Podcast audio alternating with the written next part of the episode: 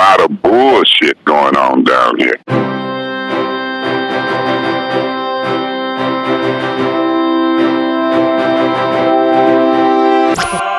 No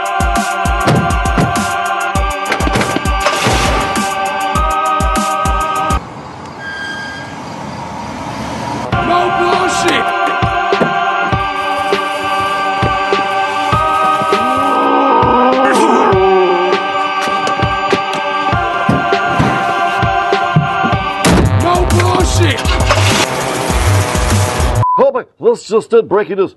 No more bullshit. No more bullshit. No bullshit.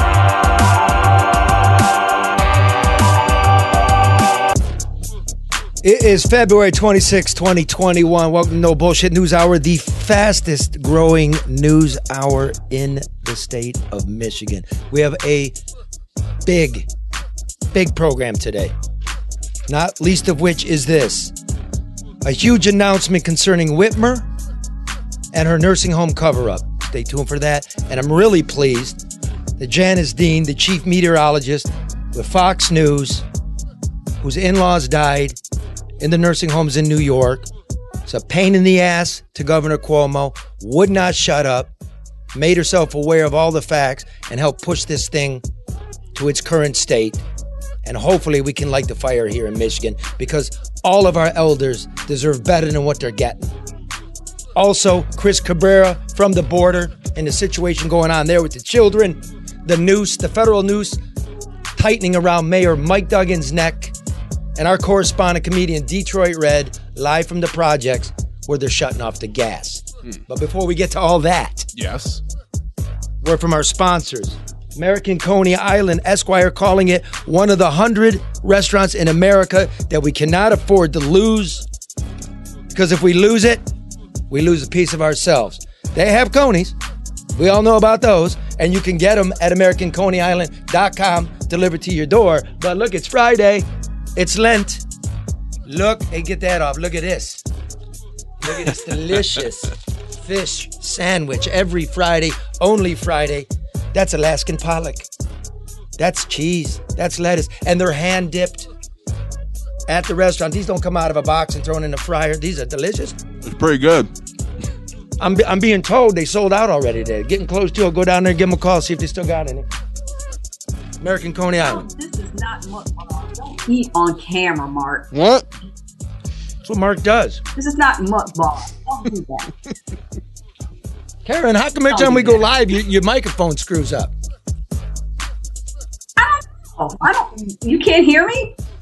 I don't know. No, you're in that raggedy corner again. Come on. it sounds so much better from the living room. You and Oprah and Gail in the living room. Also, give me, gi- give me, give me, give me a little Maurice Davis. Mm hmm. Flint City Councilman Maurice Davis, Trump supporter and king of the party blues.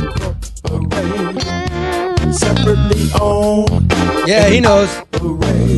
Luke Nowacki at Pinnacle Wealth, 248-663-4748. Remember, if you're not among the ruling elite who can make your pals' pockets fat off the taxpayers' back, if you actually work for a living or you're hoping to get back to work, you're going to have to provide for your own retirement and theirs. Remember that. They all kept getting a paycheck when you weren't. If you have questions whether you're on the right track, call financial specialist Luke Nowacki, dear friend of mine, 248 663 4748. Grow your assets, annuities, individual retirement accounts, college saving plans, and good old stocks and bonds. Make that call now. Your politicians and your children are dependent on you. Luke Nowacki, 248 663 4748. Alliance is owned and incorporated. Yeah. Royal Alliance. Matter of fact, tell the king to stop by. Specialized. After all, I am talking about Royal. Royal Alliance Associate Incorporated. You are so welcome, Luke. That is a hit song in is its great. own I'll break it off in your ass. What's a nice segue? Speaking of breaking it off in your ass, guess who broke it off? In New York, Governor Oh yeah. What a mess. Andrew Cuomo's ass. She's with us now. Janice Dean Newman, Newman being the married name. She's been trying to get rid of it in the corner there. Happily married, I'm sure. Just doesn't want to use the name. Janice, um, first of all, thanks for being here. It's really an honor. Thanks for having me. I, I just love a tough chick, one that doesn't back down, one that knows what's right, whether people are crediting her with it or attacking her. Because this is true, is it not? Through this whole thing, we're almost a year into this. Cuomo's put on a pedestal. You call out these nursing home shenanigans. He did this. This it, it's an outrage. It's it's an illegality, and you get tagged by not only him but his supporters as the empty-headed weather girl who doesn't know anything. Oh God. About true? That's about true. Then why do you keep going? Because we know what it is to take on the power. Why did you? And did you ever think is it worth it? Well, at the beginning, I wasn't going to say anything. My husband's a pretty private person. He's a firefighter. He's been with the FDNY for 25 years. His father was a firefighter for 23 years. Uh, he's not in my business. He's not in our business of broadcasting. And he's, you know, he likes to sort of keep his private business private. But um, when I wasn't seeing the coverage of the nursing home issue, which we were finding out after my husband's parents died about the March 25th order that was in place for 46 days, putting over 9,000 COVID positive patients into nursing homes. Uh, I felt I needed to speak up because I was seeing Governor Cuomo on his brother's show on CNN with giant Q-tip props, joking around, talking about his love life and who who was the favorite son of Matilda, while we were mourning and body bags are being piled up outside of nursing homes and no one was asking him the question about the nursing homes. He was going around celebrating himself. He had a COVID poster he was promoting and selling. And then, of course, his leadership book that he wrote in the middle of a pandemic, and then his Emmy Award. So I felt it was my duty uh, to speak up and talk about my family story on behalf of all the other 15,000 families that wanted answers. When did you start noticing something's wrong with the nursing homes? When, when did you, you know, because they, they were pretty clever about it. When did you start noticing the bodies piling up? Well, my father in law died at the end of March, and we didn't even know he died of COVID. We got a call on a Saturday morning. And remember, we were in quarantine, so we couldn't go see them or, you know, we talked to them. We tried to. His father was in a nursing home rehab because he needed health he had health issues, so we needed to get him better in better shape to join his wife at the assisted living residence. So they're in completely separate residences because Mickey needed uh, to have rehab. He also had dementia, so he needed 24 hour care. And we didn't even know that he was sick until we got a call on a Saturday morning and they told us he was running a fever. And then three hours later, we get a call saying he's dead. And we didn't even know he had COVID until the funeral home director called us and told us on the death certificate it said COVID.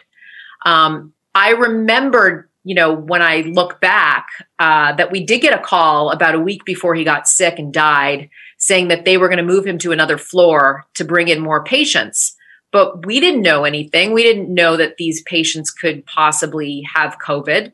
Um, and then two weeks later, we lost his mother in law and I started to see these reports on the news about this order that was still in place at the time. Uh, so this was going on for 46 days until May 10th when they finally reversed the order. And I noticed that they scrubbed it from the health department website.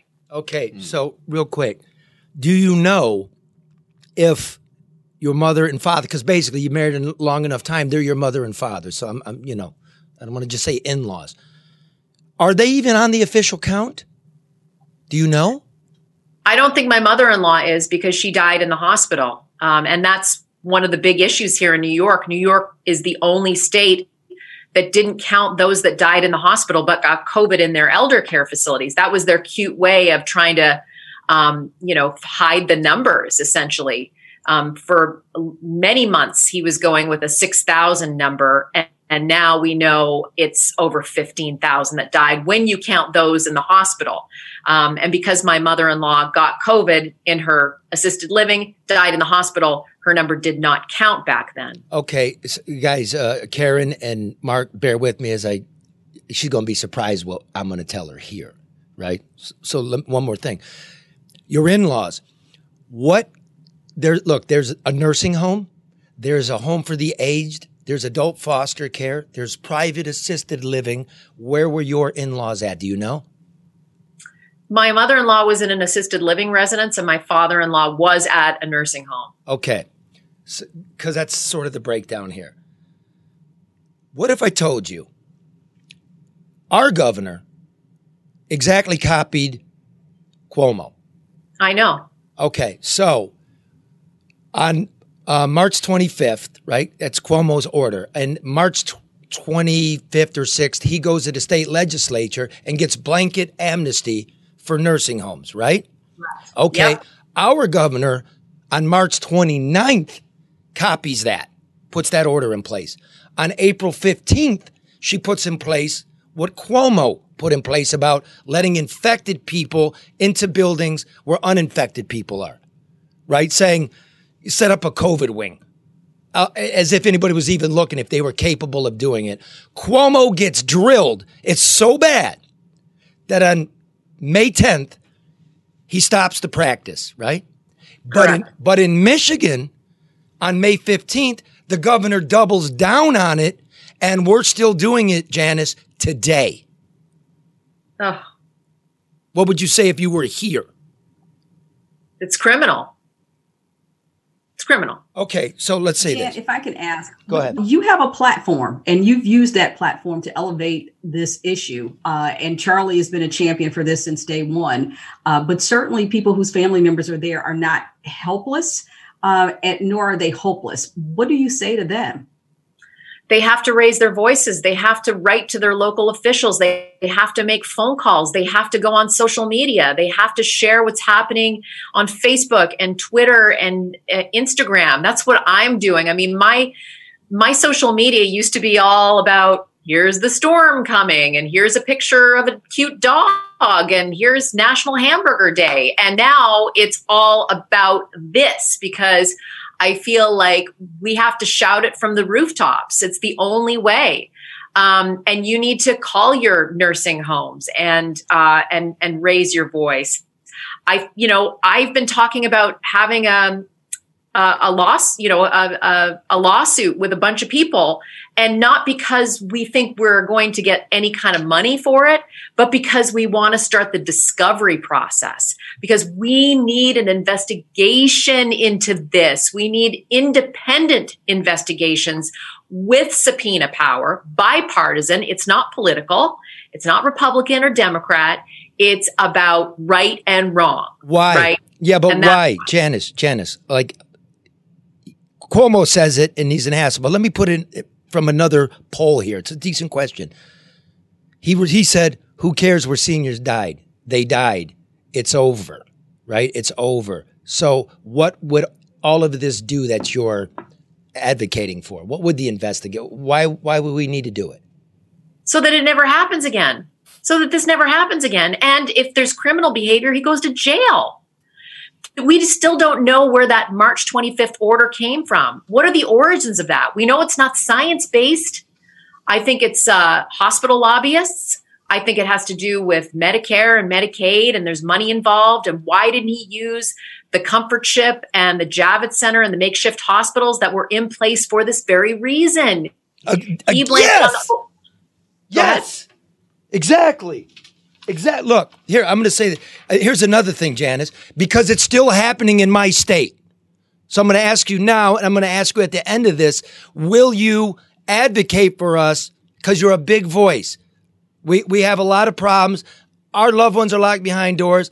They've been they're cattle pens. They're dying still. We get the science, and we find out there's no science.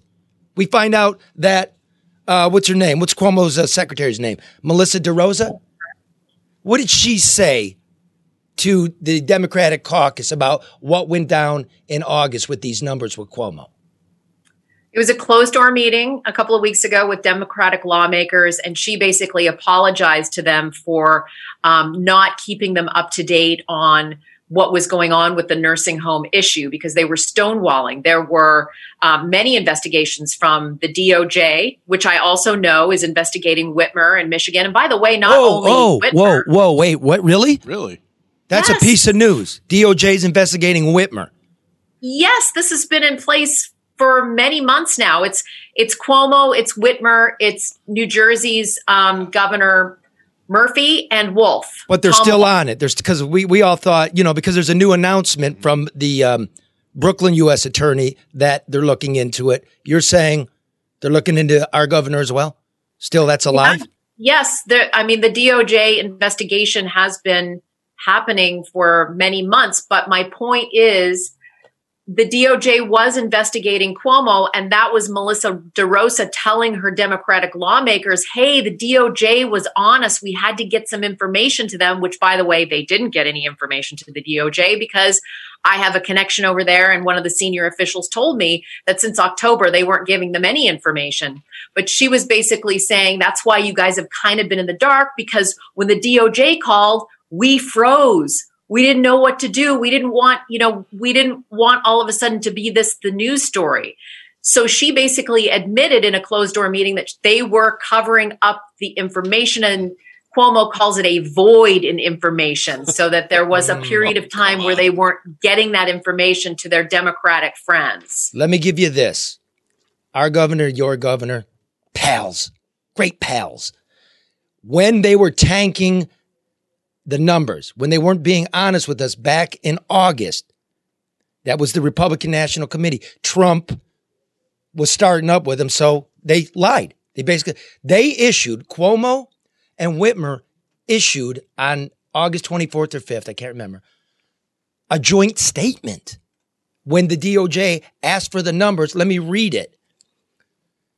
Quote, this is nothing more than a transparent politicization of the Department of Justice in the middle of the Republican National Convention. It's no coincidence the moment the Trump administration is caught weakening the CDC's COVID 19 testing guidelines to artificially lower the number of positive cases, they launch this nakedly partisan deflection. True as that may be or not be, we know you now artificially lowered the number of deaths. Where's the media? Where's the media? Janice, where's the media? That's why I'm speaking out because the media wasn't there. They weren't there.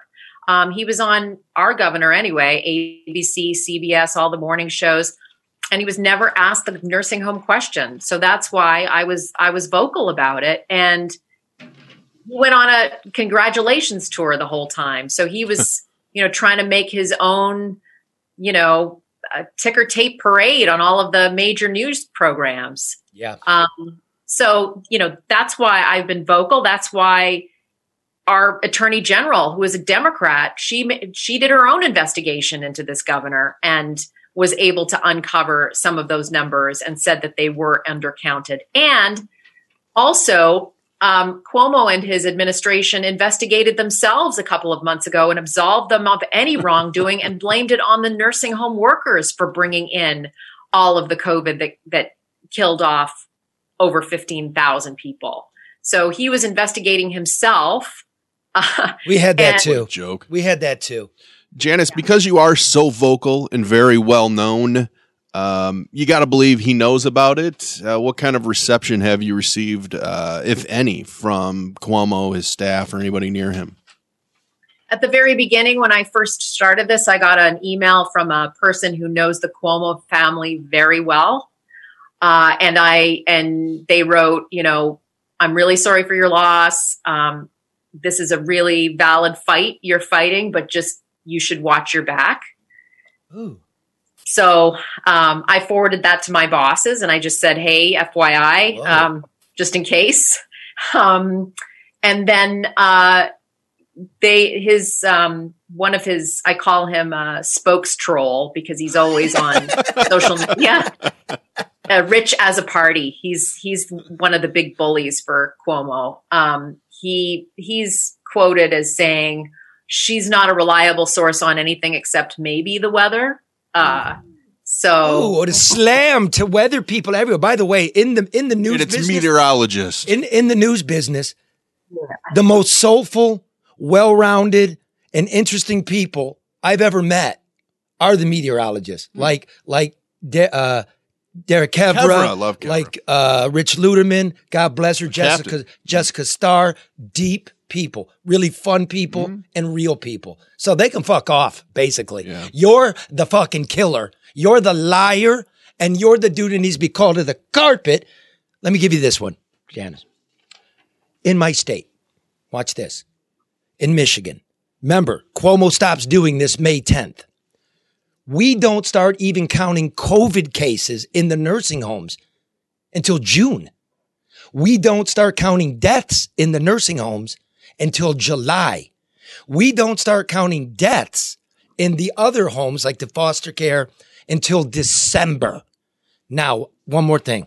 You don't have this in New York. I looked into it. We had the New York Times bureau chief for Albany on last week. Can you see this? Mm-hmm. I know some people see that 48 with the asterisk. This is the daily death count in Michigan from COVID. It says 48. But the asterisk down below, it's explained this way. The deaths announced today includes 30 deaths identified during a vital records review. The vital records review meaning these people are already dead. So I've been asking, just like you, smaller place, Midwest, little pond, you know, we're Cowtown.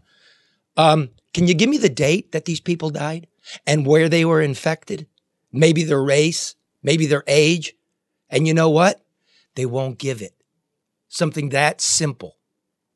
So I know where you're at. But I think, you know, I don't, this isn't a partisan deal by you. Is this just a human thing or are you like just out to get Democrats? No, of course not. I'm not a political person. No one knows who I voted for. Tell us. Um, no, it's not. But I will say this. You know, the people that say, "Oh, well, you're on Fox News," and you know, um, how how convenient uh, that you're on a, a network where conservatives watch, and you're going after a Democratic governor. Well, I would be doing this as well if it was a Republican. Uh, a Republican governor, but you know what? I wouldn't have to do it because the media would do it for me. It would be all over CNN and MSNBC and all those wonderful channels that never covered him. I wouldn't have to be here because they would cover the story. And if it was a Ron DeSantis in Florida that put over 9,000 COVID positive patients in a nursing homes that killed over 15,000 uh, elderly, he might be in jail right now. two questions, and then I'll let you go. And you can hang out if you want to hear the breaking news. But two questions. Now that we know the state of these nursing homes, what cattle pens they are, right? Who's out there advocating for the elderly? Is do you know of anybody who's now saying, "Hey, let's start fixing the state of these places because people were dying from infections before COVID"? It's a good question, and it's something that I would like to try to do after this. Is now we see the rot underneath the floorboards, uh, and and how dysfunctional these places have been. Not all of them, Right. um, but I think yeah, there there's a huge problem, and there's it's there's a lot of corruption, uh, and there's a lot of ties uh, that that you know that sort of keep them you know not making enough money to pay people the right amount of money to do this work that is so important. I mean i prayed that there was a good person in the nursing home uh, holding my father's hand you know as he looked took his last breath. I mean these people are doing angel work right and they need to be paid for that so i've said that after this i would like to be someone to give a voice to an overhaul of this very badly run system. Bravo. Uh, the last question is for whoever wants to ask it. Well, I'm just kind of curious too. Is what, and it may, might be a weird question, but what's more insulting, uh, the way they handled it, or the response once they're called to the carpet about it? In your opinion, Janice? It's a great question. Well, Howard Zucker, who is our health commissioner, he was uh, he was testifying yesterday for something completely different, but they did ask him the questions about the nursing home, and he's Cuomo's right hand guy, right? He helped write that mandate, and he continued to lie and blame and you know, they point blank said, so this March 25th order that put Mm-hmm. infected patients into nursing homes had no impact whatsoever. And he basically said, no, it didn't. Maybe a single case. So that's what drives me crazy is they continue to just lie through their teeth and get away with it. Remember, so, ours is still going on. For now. Remember, ours is still going on. So there was um, a hearing yesterday by our state House Oversight Committee. The governor didn't even send a representative. So now it's rope a dope. It's rope a dope, madam, and it's not happening because we got Janice now. It's not partisan. Yeah.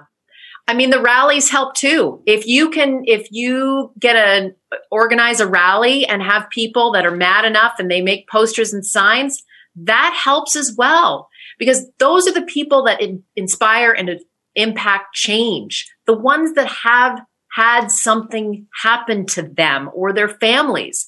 Those are the ones the ones with the picket signs and the loud voices together. Those are the ones that do inspire change. And if you do it in front of a place uh, where, you know, there's a government building, pretty good chance that the news crews are going to come Yeah. and a pretty good chance that some of those lawmakers are going to have to come out of the building at some point. Absolutely. And I'm going to remember. So. Jan, can I, can I, can I ask? Can I ask one more thing? Are you going to switch switch from meteorology and maybe into investigative reporting since you're doing now the work that maybe some of your other media colleagues should or could have been doing? Well, I listen, I, I'm doing it on behalf of my family, but I'm also doing it in I'm in the news business. So I'm I'm trying to report on in my wheelhouse what I'm what I'm doing right now. Listen, I I will be glad when I'm back to doing the meteorology and predicting storms instead of being in the middle of a political one myself. But there needs to be more advocacy. There needs to be more people angry and and shouting from the rooftops because you're not going to do anything sitting on your couch. Yeah, and picking sides, nonpartisan. Yeah. Look, you, no fraud at, at Cobo Hall. I'm telling you. I told Trump that wall won't work. Right? I went after Rick Snyder and Flint. Man, I'm for the people. Where's the media? Give me some information. Uh, think about what old age is. It's just watch this. Inside, you have wisdom. You're wise. You're calmer. You understand life. It's a dawn in a sense. And then on the outside, your body is decaying. It's what a moment in life. Why aren't we? Well, societies are judged too on how you treat uh, the elderly and the kids, right? Are they? Are, are we? well, they should be. then yeah. what's happening to us? Well, that's what that's what's worrisome. This is okay. Listen, um, Janet, if you want to stay, great. If not, you're awesome. Do me a favor. Remember us in Michigan and please do just a little email me. I'll, I'll send you some stuff. We, I will. we're still going through it. You can help save a life here. I will most definitely. Okay. You're, you're aces. Thanks so much. Thank you. She's just cool. She's good, cool people. Okay, listen. The Whitmer administration has not fulfilled my request or our request here on the No Bullshit News Hour for COVID death data that may shed light on the true extent of the nursing home devastation. This, in my opinion, is a violation of state law, and more so, and this is not an opinion, it's a danger and disservice to our institutionalized elders who have borne the brunt of the suffering and continue to bear it. Cuomo in New York is now under federal investigation, a second one apparently, for misleading the public, whose nursing home playbook was copied by Whitmer. This in the aftermath of an investigation conducted and published by the Office of the New York State Attorney General, a Democrat. There is no such courage in the office of the Michigan Attorney General, also a Democrat. It really shouldn't be a partisan or political issue.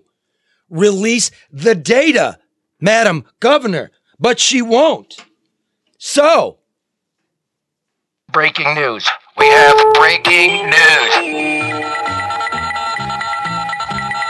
Steve Delie, the lead policy lawyer on transparency and open government with the august and well regarded Mackinac Center, the nonpartisan think tank here in Michigan, they have agreed to take our case to sue the Whitmer administration for the death data in these nursing homes. I want to introduce Steve Delie. Thank you, brother. Did I say it right? I know you're going to get lawyerly on that.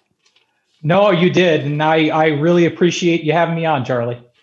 Okay, where we at, brother? Why can't we have the data and what do we got to do to get it? And what is the legal issue here?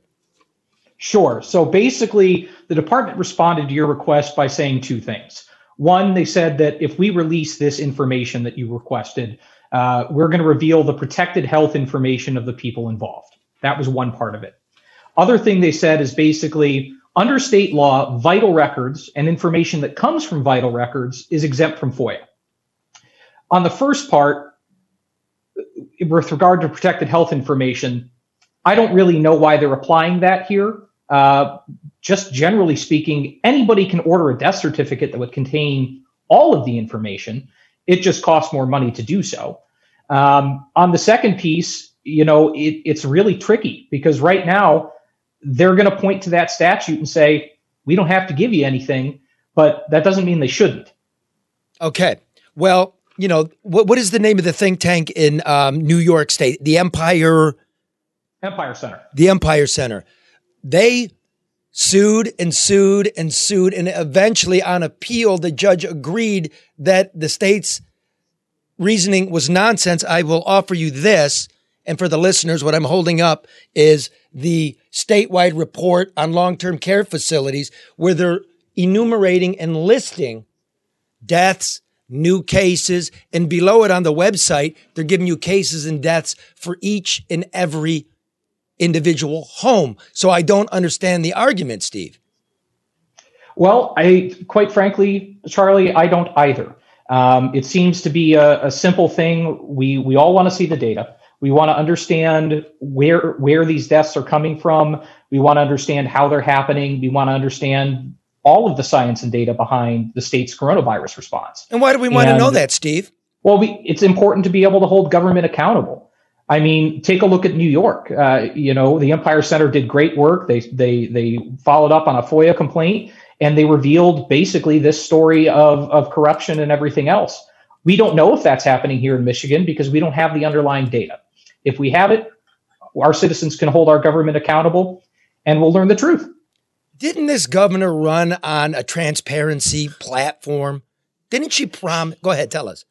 Yeah, she did. So uh, there's actually some campaign documents out there uh, back from when when she, she was campaigning for office, obviously. Um, and she not only encouraged expanding FOIA to include the governor's office, uh, but said she would do so by executive action if the legislature wasn't willing to act. Oh, wait a minute. You're saying that in the state of Michigan, the governor's diary, schedule, emails, communications are not public record. They don't. She didn't have to give that stuff.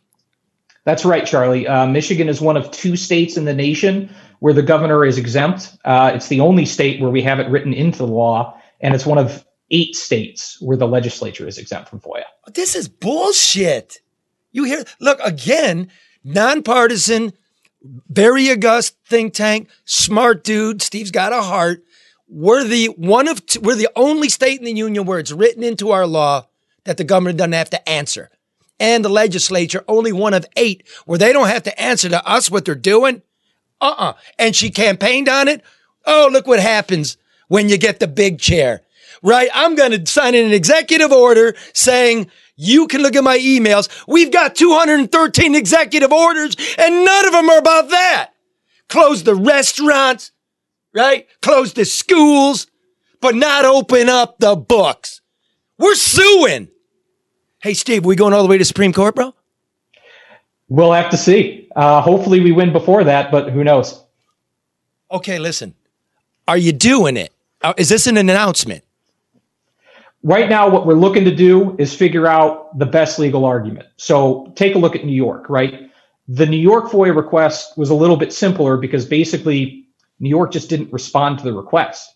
Whereas here in Michigan, we have this complicated statute about vital records there's not a lot of case law on it. So this is going to be a cutting edge case, Charlie. I mean, we're going to have some some heavy lifting to do to figure out, you know, how we can make this work. I'm confident that we can, but it's going to take some time to get it together. Sweet. The people, th- hey Karen, are they are they on social media thanking Steve They are, Stephen. They're saying you're great. They appreciate it. You please share how people can support your efforts.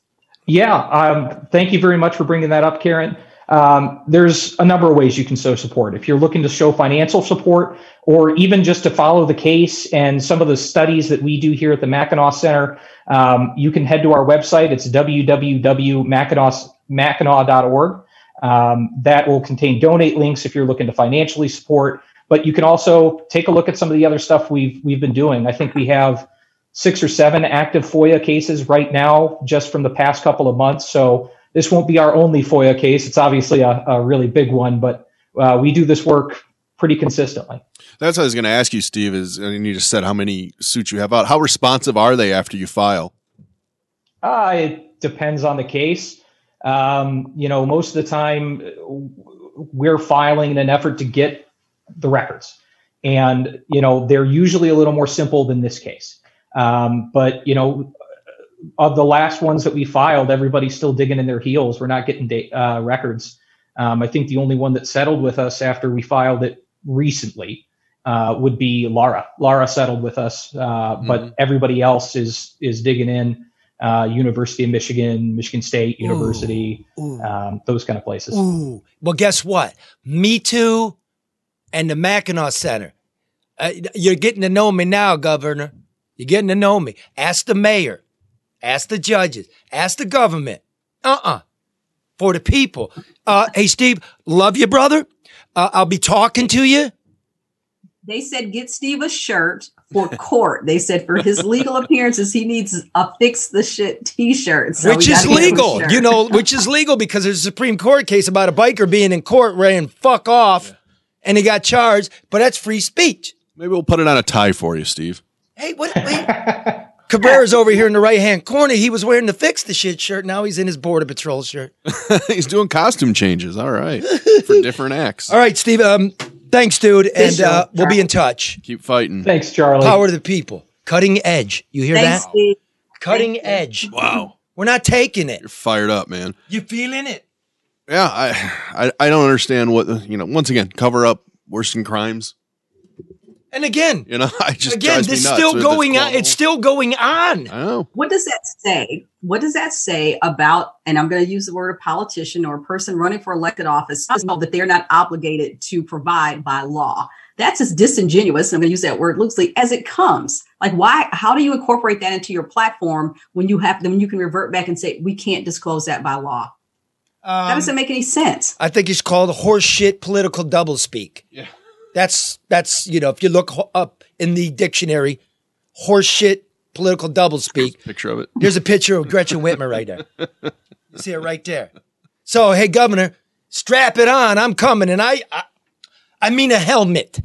Strapping on the helmet. You know that's what I meant. Save me the emails. You understand what I mean? Just a saying. Okay, Mark. Yeah, and I could see I could see her just laughing this off. So. Ah, don't worry about it. Don't worry. Oh, and making it into a T-shirt of her own. Ooh, yeah. Ooh, cute little tweet. Yeah. Now, and like I said before, I, I, had no issue. I liked Gretchen when she was in the legislature, no problem. I met with her before she ran for governor. This just took a deep turn to the south, and I am extremely disappointed. Uh, yeah, and you, you know, I mean, what happened to you? What happened to uh, Janice didn't happen to you. Mm-hmm. So some people are heartbroken. Yeah, right.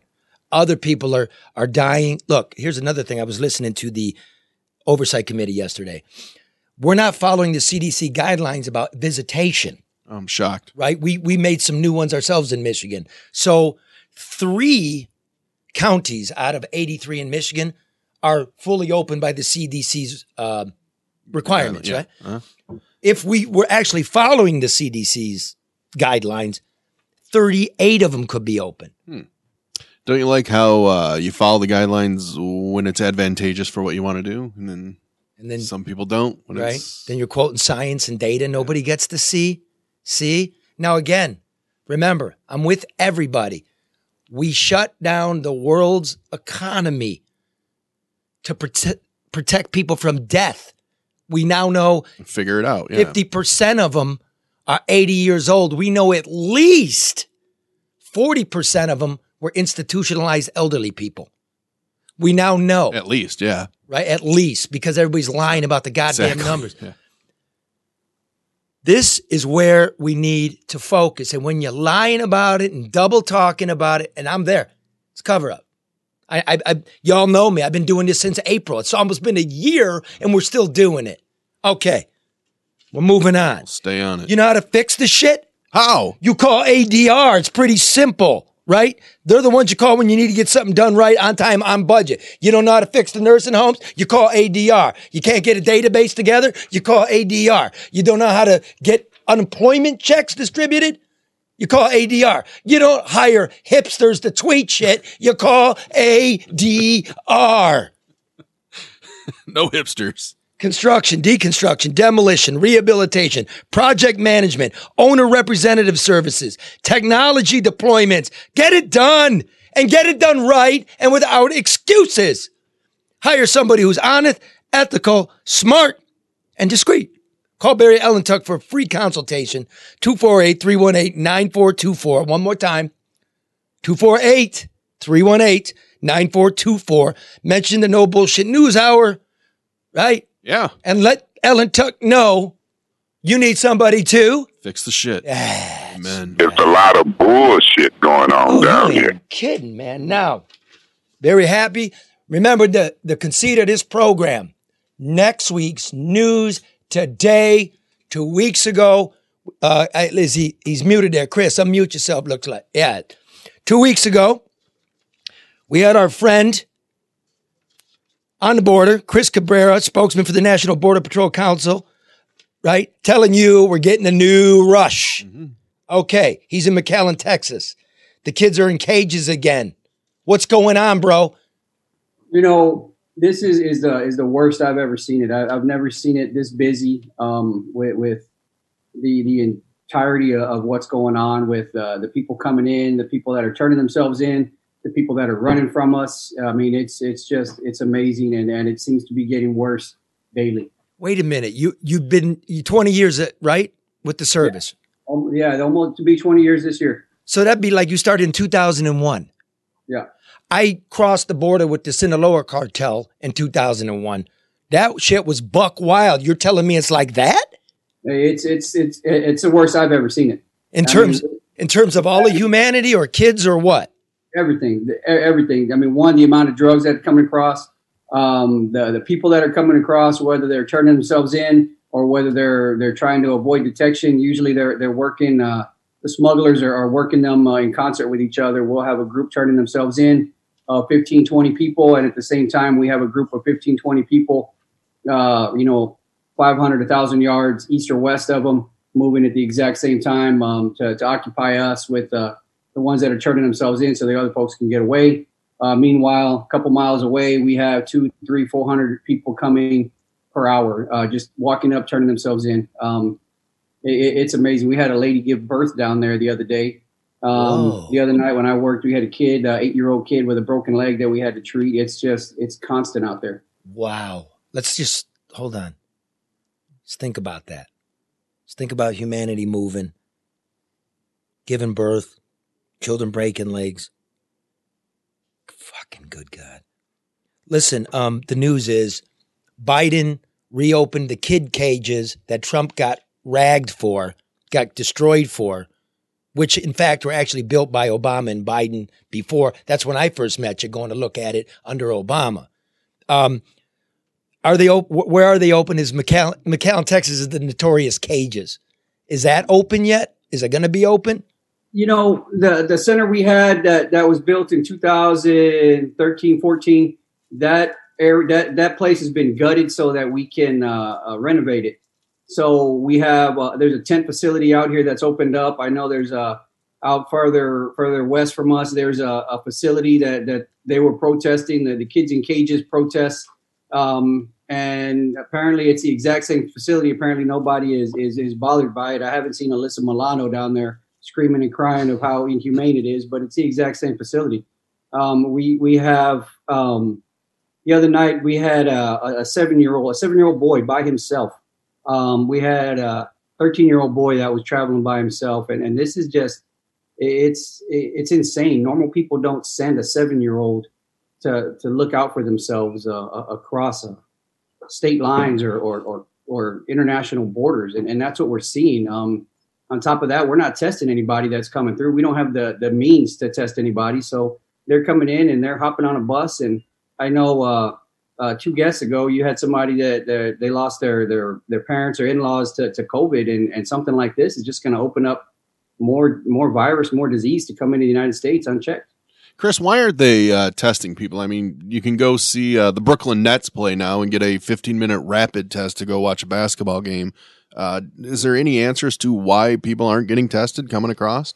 Well, we don't we don't have the means to do it where we're at. I mean, if they had to But give why? us the test, I mean, if you had to give us the test, this is just at my station, just one station. If you had to give us the test, we we'd be testing upwards of a thousand a day, and then you multiply that all across the uh, the southwestern border, and we just we don't have the means to do it. We don't we our guys don't even have vaccines. You know, we we we've been kind of left hanging dealing with our Wait, whoa, stuff. wait, what? Whoa, whoa, whoa, whoa. Border Patrol agents haven't been vaccinated? Well, you know, when the the vaccine came out, um, Veterans Affairs set aside, I think, fifty four thousand doses for their people. Bureau of Indian Affairs set aside, I believe, one hundred and eleven thousand for their people. Bureau of Prisons set aside they they had CDC set aside enough for uh, all of their their officers, all of their personnel, and all of the people they have in custody. Nobody said anything aside for the Border Patrol. Nobody. So uh, we're we're having to get ours from the state, and and it's it's it's a lengthy process. It's kind of a Yeah, it's, um, it's Texas, dude. We know how the states work. Same, they can't get their shit together. How many kids are in custody now? You know, we go out there to the state and, and we ask for a vaccine, and the vaccine, the, the people administering it, at first they were saying, well, you guys are federal, you got to get it from your people. And luckily, we, we have good working relationships with the communities that we're in. And so some of our guys have gotten it, um, our EMTs have gotten it, but the vast majority of our agents haven't gotten it. We've you have you gotten it? I've, I've gotten it.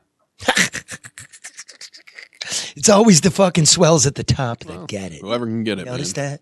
Yeah, and, and I was able to, to get it just because I'm a, I'm a I'm a certified EMT. So Oh, um, right. they So let there. the, the EMTs get it, um, but the actual agents they're they're they're not. I mean, some places are allowing it, some aren't, and it's just kind of pick and choose where you go, and, and hopefully you'll get it. Now let's try to do the kumbaya with everybody. So de- defund the police, get rid of ICE. Blah, blah, blah. Look, maybe, maybe you believe that, but you also believe mask up, stay home, right? There's a commonality here. I think we can all agree that we shouldn't be putting your your people, your guys and gals in harm's way.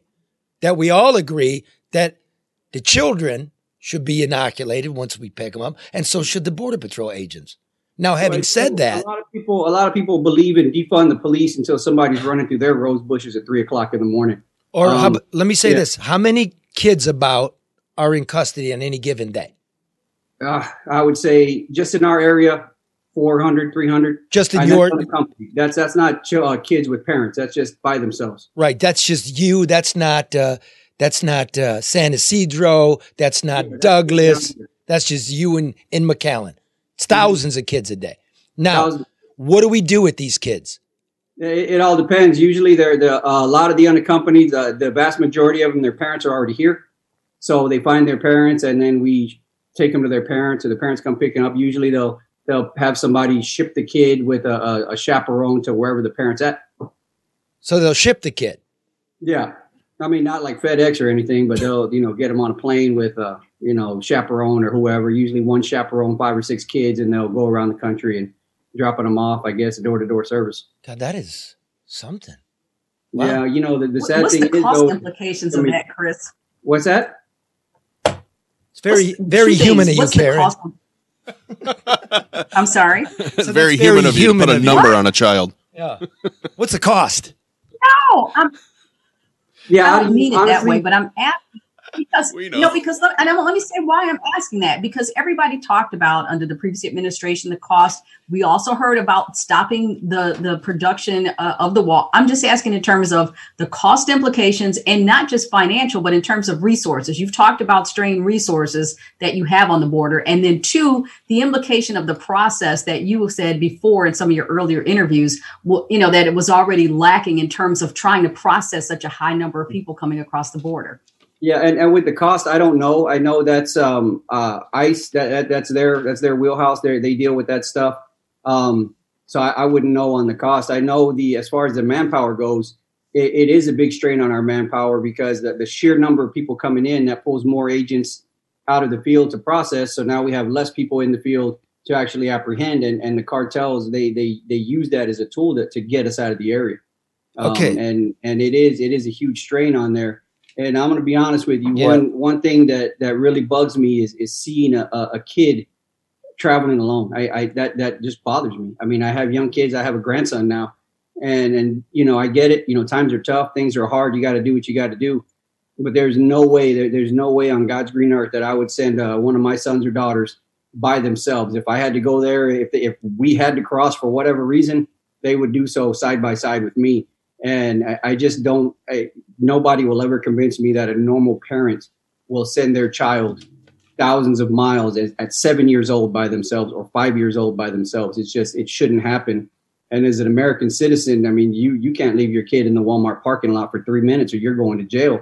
And here we are putting a kid on top of a train for four countries. That's to me that is just insane. And and what's worrisome is how many of these kids don't make it to their final uh, destination with their parents. How many get snatched up somewhere along that journey? And to me, that is the, the scary part of all this. And let's think about it one more time. Uh, I'll say this, I'll give you the last word before we move on. Think about the human implications. Put your politics aside. No, again, these are facts. The cages were built by the Obama administration. They separated families as well. We all know about Trump. We know that the facility um, that that they're holding him now, and what is it, uh, Carrizo? Is that the yeah, name? Carrizo Springs. Yeah, Yeah, that was closed since 2019. It's back open. yeah. You got to ask what you know when when the president utters something, people move. Mhm. They absolutely read into it. Now we have another human crisis. Stop thinking in a partisan way and ask your government to get its shit together. There's a middle road, but there can't be a middle road if none of us want to be in the middle. Yeah, you know, I, I think I think you hit it right on the head. I, I think the problem that we're seeing here is it's turned into a partisan issue, and it shouldn't be a partisan issue. I, I think that the politicians eh, they got to take that, that that partisan hat off, leave it at the door, and if they can't manage to do that, then they need to get out of the way and put somebody in there that, that that's willing to. Because I mean, I see it a certain way uh, politically, just like everybody else does, but then I also see it uh, as a as a human, as, as a father um, see what's going on and and what happens with these kids. And I, I think until people can honestly take a a, a, a, a real look at it, an honest look at what's going on, and do the right thing for these kids and for these families. If it's if they're all they're worried about is is what their talking points from their their party leader is, then then we've already failed. Chris, this past week, um, Biden reversed uh, Trump's ban, uh, COVID ban on green cards and visas. Has that had an effect? Because, like Charlie said, you know, the president utters something and people move. Um, has that had an effect with what Border Patrol's doing? Has, have people fled or looking for a legal way in? Well, you know, with, with us, the, you know, we're always going to get the guys that, that aren't coming through the bridge, so that, Yeah. that wouldn't really affect us too much. Um, but now there are is talks of, of ending Title 42, which um, allows us to expel people that come in immediately. That way, you know, we're not spreading the virus more. And Eh. once those once those cuffs come off us, we're I mean, It was effective, Chris. It was to be stunk effective. We had some order, you know, people you you line up and you apply for asylum. There was some Mhm. order. We didn't have kids being birthed in the desert with broken legs. Going to leave it at that. Thank you, man. You got the package? Did you get the Coney dogs? I, I haven't gotten it yet, but I'm sure it'll be here today. What the Coney dogs? Yeah, oh, I got the first one, but yeah, they were a little Rotten. little. Yeah, I'm waiting on the second one. Don't hopefully blame that on us. Blame Ameri- that on your fucking power grid down there, man. Goddamn Coney dog sitting in a warehouse for two weeks. Yeah, I'm surprised they didn't eat them. You got the T-shirt though. I got it. Okay, go put it on and come back. Well, like we're just gonna go to a, a you know uh, All right, you go Hall grab it real quick. Financial as Chris goes and puts on the no bullshit news hour gear. He's going to take his shirt off on camera. He's a professional. he mm-hmm. exits. Listen now, if you feel good about you, uh, you know, having your shirt off on camera or your interest rate because it's in the threes get over it and call mm-hmm. Hall Financial because rates are now in the 2s mm-hmm. and he's now in the fix the shit t-shirt. Look at that. Prou- proudly wearing that. Quick costume change. Look, be smart, people. Make the call because you could be saving money. There's no money around except in your house. Get with it. Refi. Hall Financial is fast and they do all the heavy lifting. So you can go to uh, uh, David, DavidHallMortgage.com, right? Or call 248 308 5000. 308 5000. 308 5000 in the 248. David Hall Mortgage.com. Mortgage.com. Okay, Karen, we're just going to go by this because we got Red out there freezing his balls near the project, right? I just want to say this. News of the Detroit on the Detroit corruption front, not good news for Duggan as the authorities close in. The latest this week, the owner of the largest asbestos abatement company in the city's federally funded demo program was charged in state court on Thursday on a raft of corruption counts, including bribery, money laundering, and false pretenses, carrying a sentence of more than 20 years in prison. This company, B Beck Environmental, was responsible for removing asbestos in more than 12,000 of the 15,000 houses. So now the attorney general has been contacted by the feds. They're in on it. Mr. Mr. Mayor, you can't call around now to the state government asking questions because you'd be obstructing justice. The feds just made a move, brother. And at the same time, Karen has unveiled an addition and an addendum to a contract that the mayor wants. If you could quickly let our viewership know about that, Karen. found this out courtesy of the office of Council President Brenda Jones, who is following the contracts that the administration is trying to push through very carefully. One of those contracts requested an increase for an advertising budget up to $1.3 million. $1.3 million That was advertising. revenue increase. This this this is from a for company uh, called Emerald Media. It's an LLC. Uh, on some sites it says Birmingham, Michigan, but there is a Detroit office address, but a two four eight number, uh, and it is run by the person who was the former uh, corporate director of integrated marketing for DMC under uh, Duggan. So, let me let me put this, this- clear. Let me put know- this clear. What Karen's uncovered here. They want to increase to 1.4 million dollars in advertising budget for demolition, blight, and COVID vaccine. 1.4 million dollars for a city that's broke as a joke. Okay? The person whose company's getting it was Mike Duggan's director of marketing communications convenient. at the Detroit Medical Center during the time that they got busted for Medicaid fraud and kickbacks and ended up paying 30 something million dollars. So what this latest round of PR is for, I don't know, but we at the No Bullshit News Hour, the editorial board, have decided to implore the city council to turn down this contract. Wow. This is excellent work by Karen, whose internet sucks. Well, Council President Jones did just that. So it's been put off until next week. She presented some questions to the administration. Some of the responses came back in. Uh, they had the police department and general services included to promote dumping sites. The city of Detroit has a television station. The city of Detroit has the support of all of the television stations here. I mean, what are you doing advertising for? And don't forget that an agency gets 15% of any media placed. So there's no distinction between how much of this 1.4 million is for services and how much it is actual ad dollars. Okay, and we'll be bringing this to you later. I've been working on it this week. The city's in danger of its pension system going insolvent.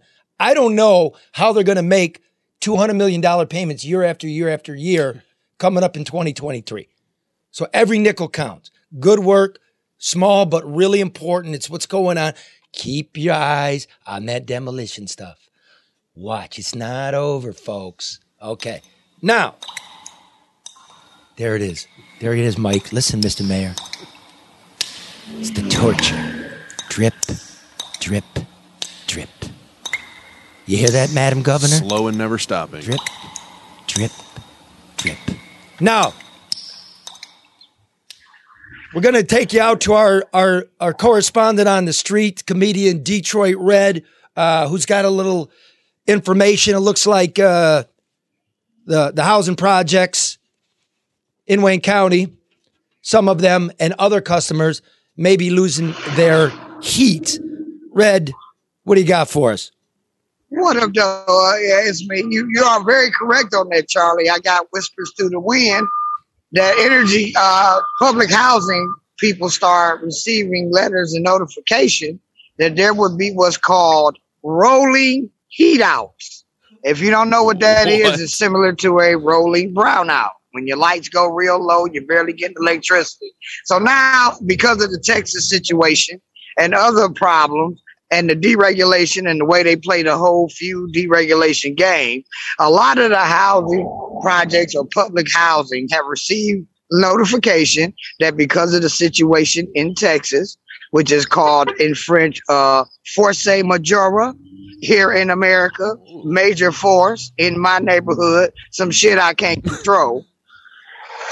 Basically, we'll be getting uh, heat out starting as early as February 12th.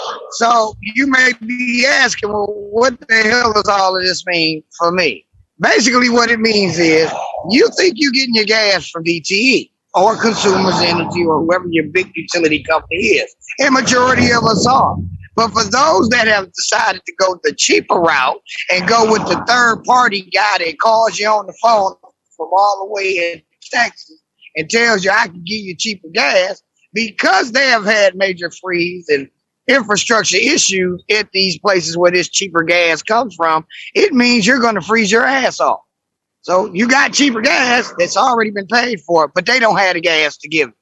So basically, it's like giving the weed man your money up front, and he never comes back with the bag. So you're saying Why can they do that? So you're saying that some public housing is is trying to get over on the government's trying to get over on the cheap. They've bought cheap gas from a Texas supplier, supplied through the pipelines of DTE. They don't have the gas because of the freeze, and now they're being warned that they might shut your heat off. Pretty much, it's uh, like this: you could have heat today and no heat tomorrow, and calling to see if you paid your bill will do no good because even if your bill is paid, because they don't have that cheap gas to give you, you're just shit out of luck. You're liable to freeze in your house, or you can go sit in your car and waste your car gas to stay warm, or you can light the oven, light the stove. Hopefully that'll be enough. But the whole problem with this is, to me, is why cheap out on something that everybody needs when you can just have all this in play? Deregulation is good if you got a backup plan. But if the backup plan is, hey, we ain't got it, so you can't get it, fuck you, I can't agree with that. Man, that's like we're finding that out about Texas and California and Michigan, and again, fix the shit. Fix the shit. And you wouldn't believe, you're probably sitting at home wondering, well, we in Michigan. What's that got to do with Texas? Yeah. Well, those third party cheaper gas providers are located in places like Texas, Texas, Utah, and all down there. So when they have a major event that's out of their control, as they say, basically they don't tell you we're going to make sure you're all right. They tell you, hey, we ain't got it, you ain't gonna get it, and hopefully you wearing some long johns until we fix it. Ain't that some shit? Like if a tree fell on me, I couldn't pay my mortgage. I don't claim a force majeure. Yeah. I gotta pay. Uh, First of all, the first time I'm 15 days late on a gas bill, they shut it off.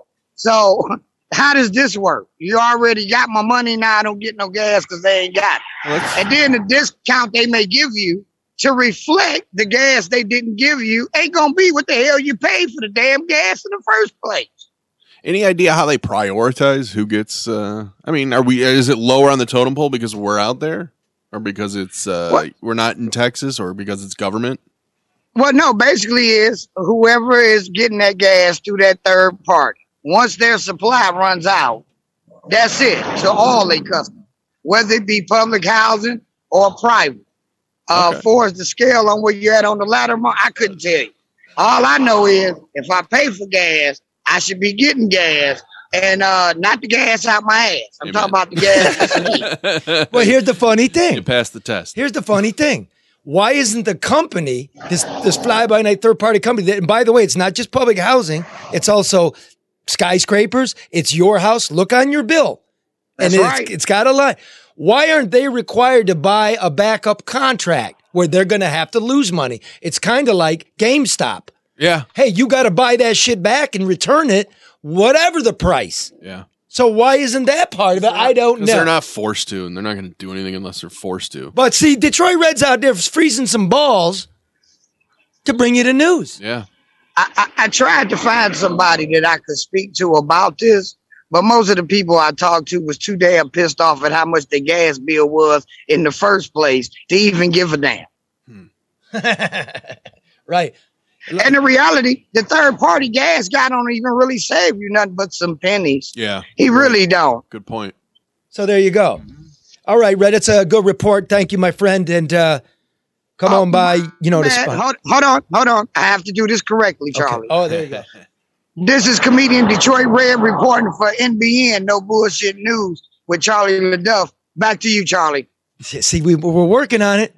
No deuces? Whoa. Deuces. He's repo- it's almost like he's reporter Detroit. You know what's right fucked now. up? He just went deuces and held up three fingers. That's because I didn't want to drop my damn microphone. well, wait a minute. That don't make any sense because now you're only holding on to it with two fingers. I don't have time for your shit, Charlie. It's cold and they don't have gas here, okay? There's the right answer. My man. Hey, quit picking on Karen. She'll be okay. We'll get her. Picking on her Karen. wish Mike fixed. It's her goddamn internet provider. She's going third party on this bullshit. Not- hey, listen, I, I just checked my signal and my signal shows 100%. Everything is, I don't know what it is. Somebody's Karen. after me, Charlie. Let me tell you a secret, Karen. It's always gonna say 100% because they don't know want you to know how shitty of a service they're giving. Hmm. That comes from them. It's always gonna makes say 100%. All right. Now, now listen, folks. We're, we're going to take this out, right? In in the first of all, it was a terrific program today. Really was. Good work by everybody. We're really getting there, right? We promise you we will stay on it. All our brothers and sisters out our countrymen, our fellow humans will stay on this. Big news. Whitmer is being investigated by the Department of Justice, and we are coming with a lawsuit all the way to the end. Forehead. Coming to get your forehead. Coming in forehead. okay, listen. In uh, in the interest of Detroit Black History Month, to take us out is a pivotal figure in Motown's formative years. Singer composer Barrett Strong was a key associate and friend of Berry Gordy. It was this hit, Money, written by him and cut in 1960, that provided the vital money to have Berry Gordy expand Motown into what it would become. It was Barrett's only major hit as a vocalist.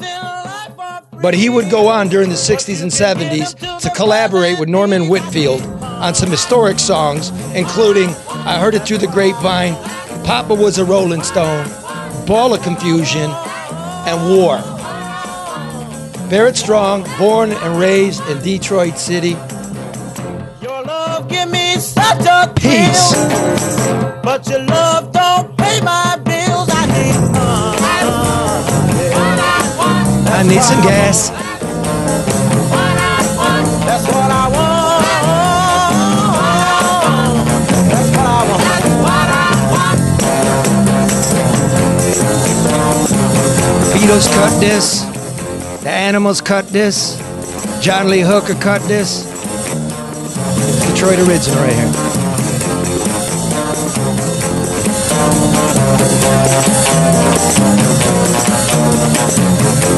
Say something, Karen. I was singing.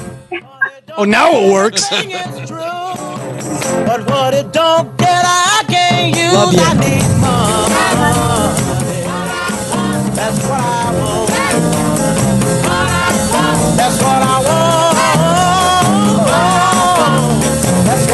That's what I want.